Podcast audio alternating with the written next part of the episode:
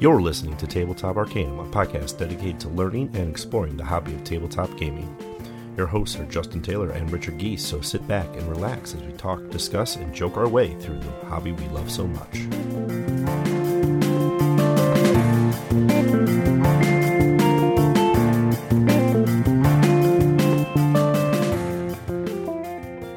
In ancient times, along the mighty Nile, the people flourished, and so too did their gods.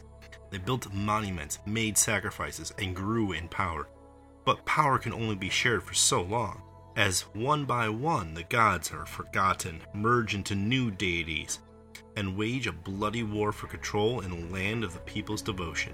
Only one god will emerge triumphant in this new age of monotheism. Who will it be? Take control of one of the legendary gods of Egypt, with each with unique game-changing powers, and lead your devotees to an epic conflict for eternal life. Shape the land to your will, build monuments, gain followers, unlock Ankh powers, and get legendary guardians to join you in the fight. In the war for the people's devotion, both strength and cunning will be needed to dominate the kingdom and outmaneuver the other gods. As the signs of time run out, those who fall behind will merge into new deities or be forgotten. In the end, there can only be one God of Egypt.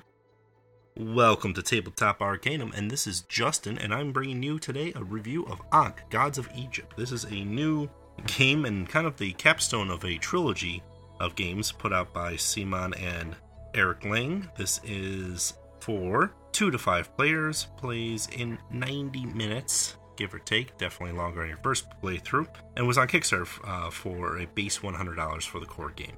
This is a capstone to a spiritual successor of the mythology games from Eric Lang, uh, starting with Blood Rage, going with the Viking mythology there, going to Rising Sun, and going very eastern, and then Ankh going back west to where it all kind of began in Egypt. In this game, you're going to control one of the many Egyptian gods and try to vie for power, gain worshippers and devotees, and essentially just become the biggest, baddest god that people are going to remember.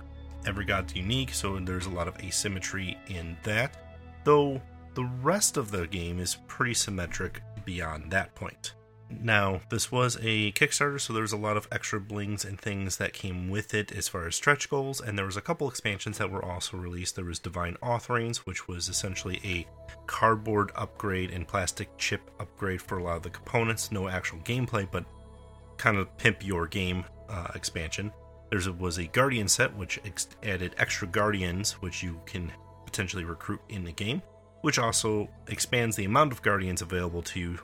And since you only use three per game, that does give you a lot more replay and, and mix and match abilities. There was a Pantheon expansion. This one was actually just more gods. Pharaohs, which actually added a new gameplay element to the game. Overall, first impressions, Ankh is one of those overproduced, big minis, big games coming from Kickstarter that you kind of starting to expect. Now, if you've been following Blood Rage and Rising Sun, Ankh is going to be no surprise in that category. The art is uh, top notch and superb.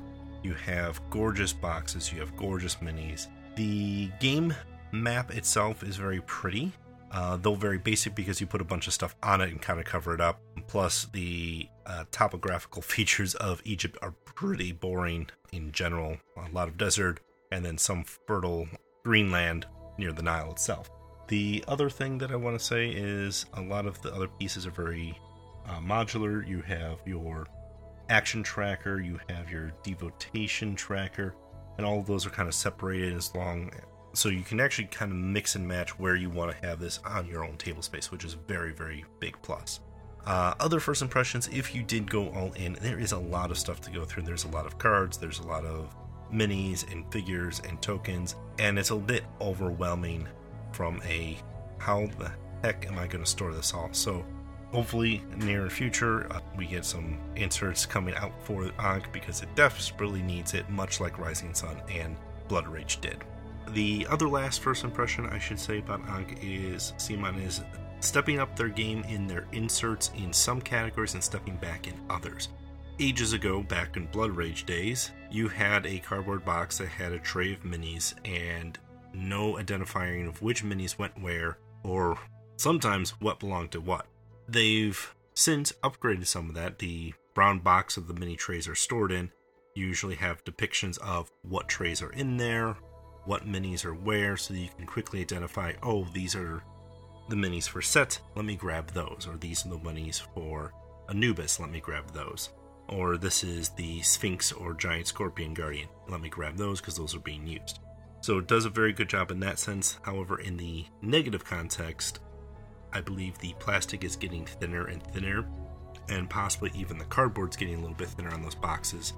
So even in my brand new set, I'm already seeing wear and tear in those trays and a little bit of squishiness in those.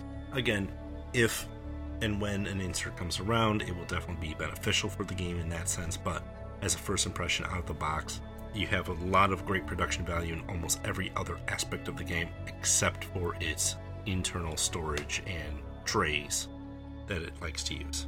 So, what does Ankh do well? and what sets it apart from other, ultimately, area control games?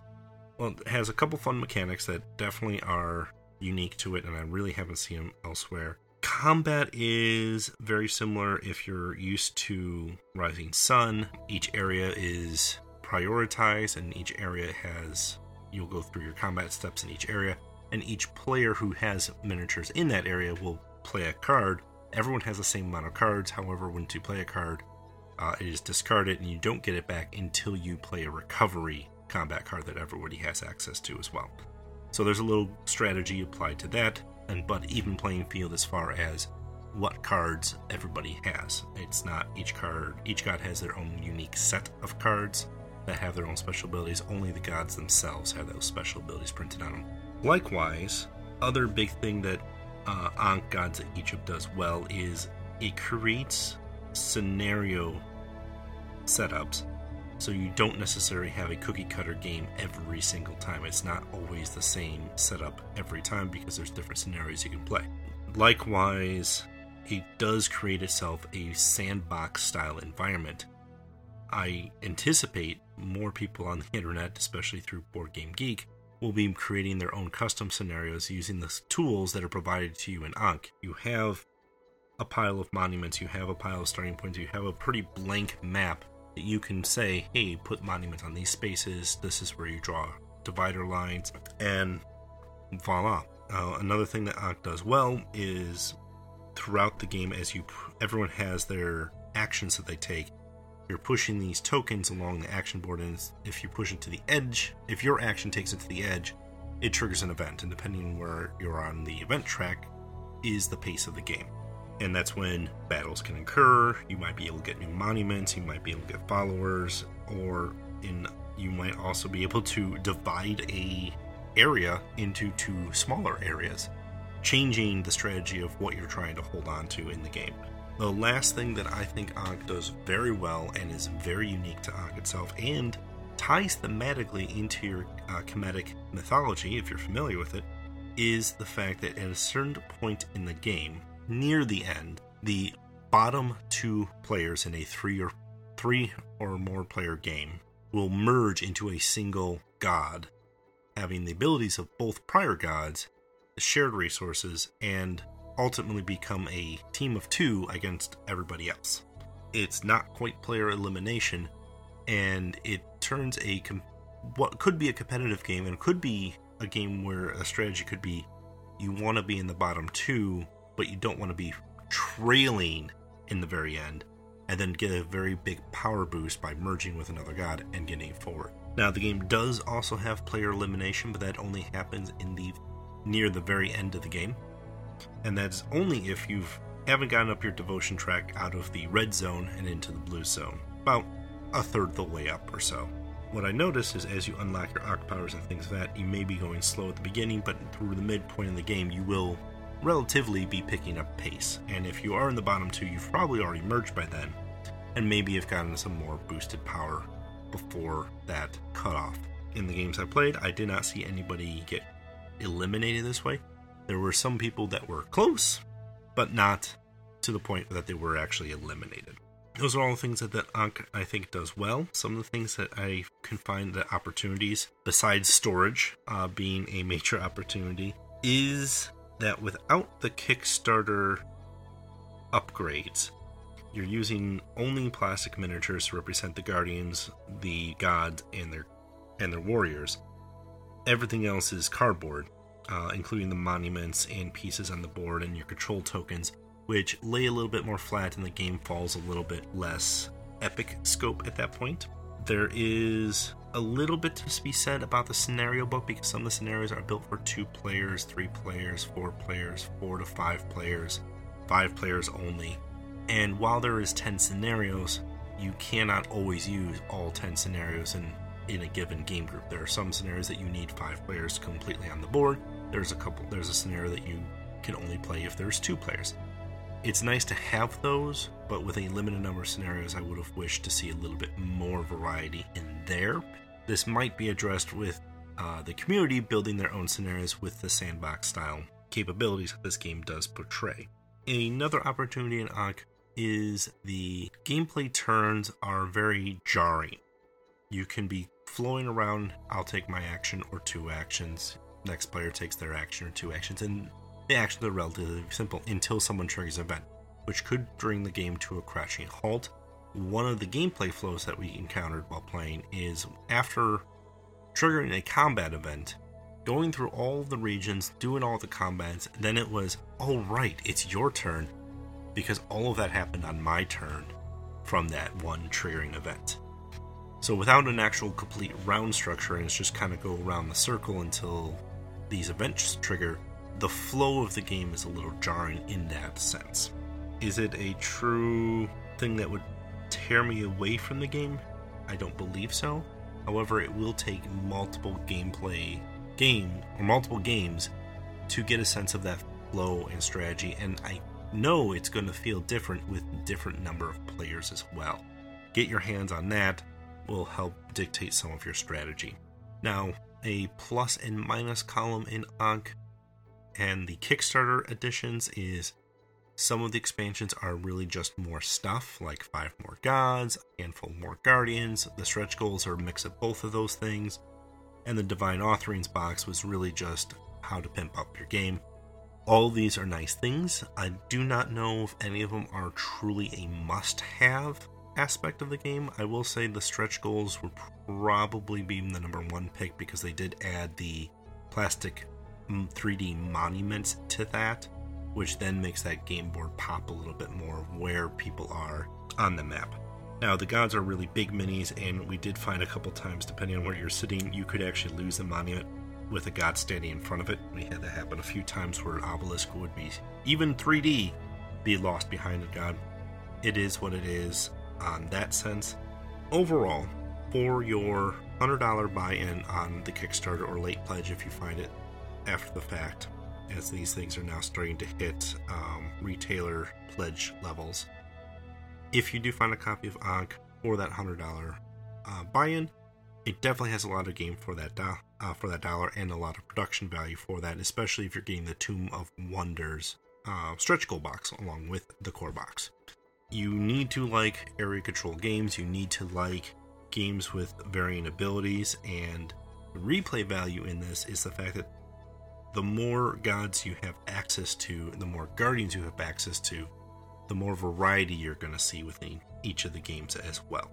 Now, if you're looking for a little bit more complexity to the game, I would recommend the Pharaohs expansion. It does add kind of a sideboard that is doing a little bit more micromanaging of things within the game, and both of those I really did enjoy.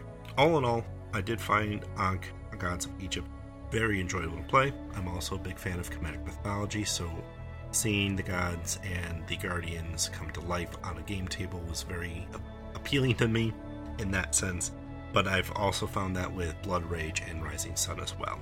The mythologies really come to life, and some of the game theme mythologies are applied to gameplay mechanics, which is done in a very graceful way. So, if you're playing specific gods in Ankh, you are getting powers that are very in line with what that god pop is was supposed to be able to do. I hope that helps you make a decision about Ankh Gods of Egypt for yourself. Make sure you like, follow, subscribe us on our social media platforms. That's Twitter, Instagram, YouTube, and Facebook. Leave us a comment, drop us a line, let us know what you think. And if there's anything else, thanks for listening and happy gaming.